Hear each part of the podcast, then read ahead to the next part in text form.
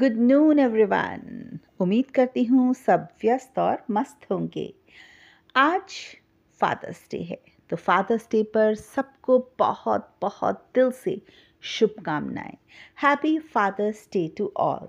तो इसी उपलक्ष्य में आज मेरी कविता है पिता। पिता पर आज मेरी कुछ पंक्तियाँ गौर फरमाइएगा।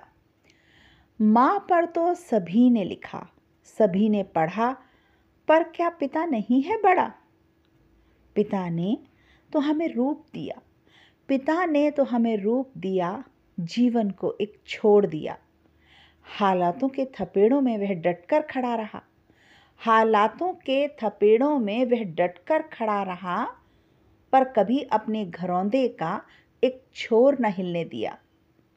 पिता पीता है बहुत गम और भर लेता है मन ही मन।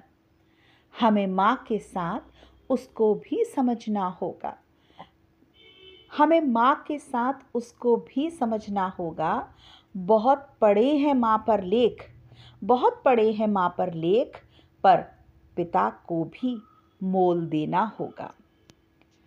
पिता है वृक्ष जिसकी छाँव में बचपन पनपता है, पिता है वृक्ष जिसकी छाँव में बचपन पनपता है।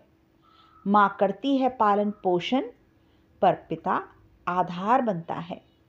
मेरा जीवन उसका भी कर्जदार है, मेरा जीवन उसका भी कर्जदार है।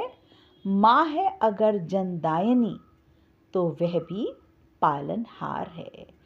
माँ है अगर जनदायनी, तो वह भी पालनहार है। Thank you so much. उम्मीद करती हूँ आपको मेरी ये छोटी सी कविता पसंद आई होगी। प्लीज़ अपना लाइक और कमेंट्स ज़रूर दीजिएगा। आपका फ़ीडबैक मेरे लिए बहुत मायने रखता है, बहुत कीमती है आपका फ़ीडबैक मेरे लिए।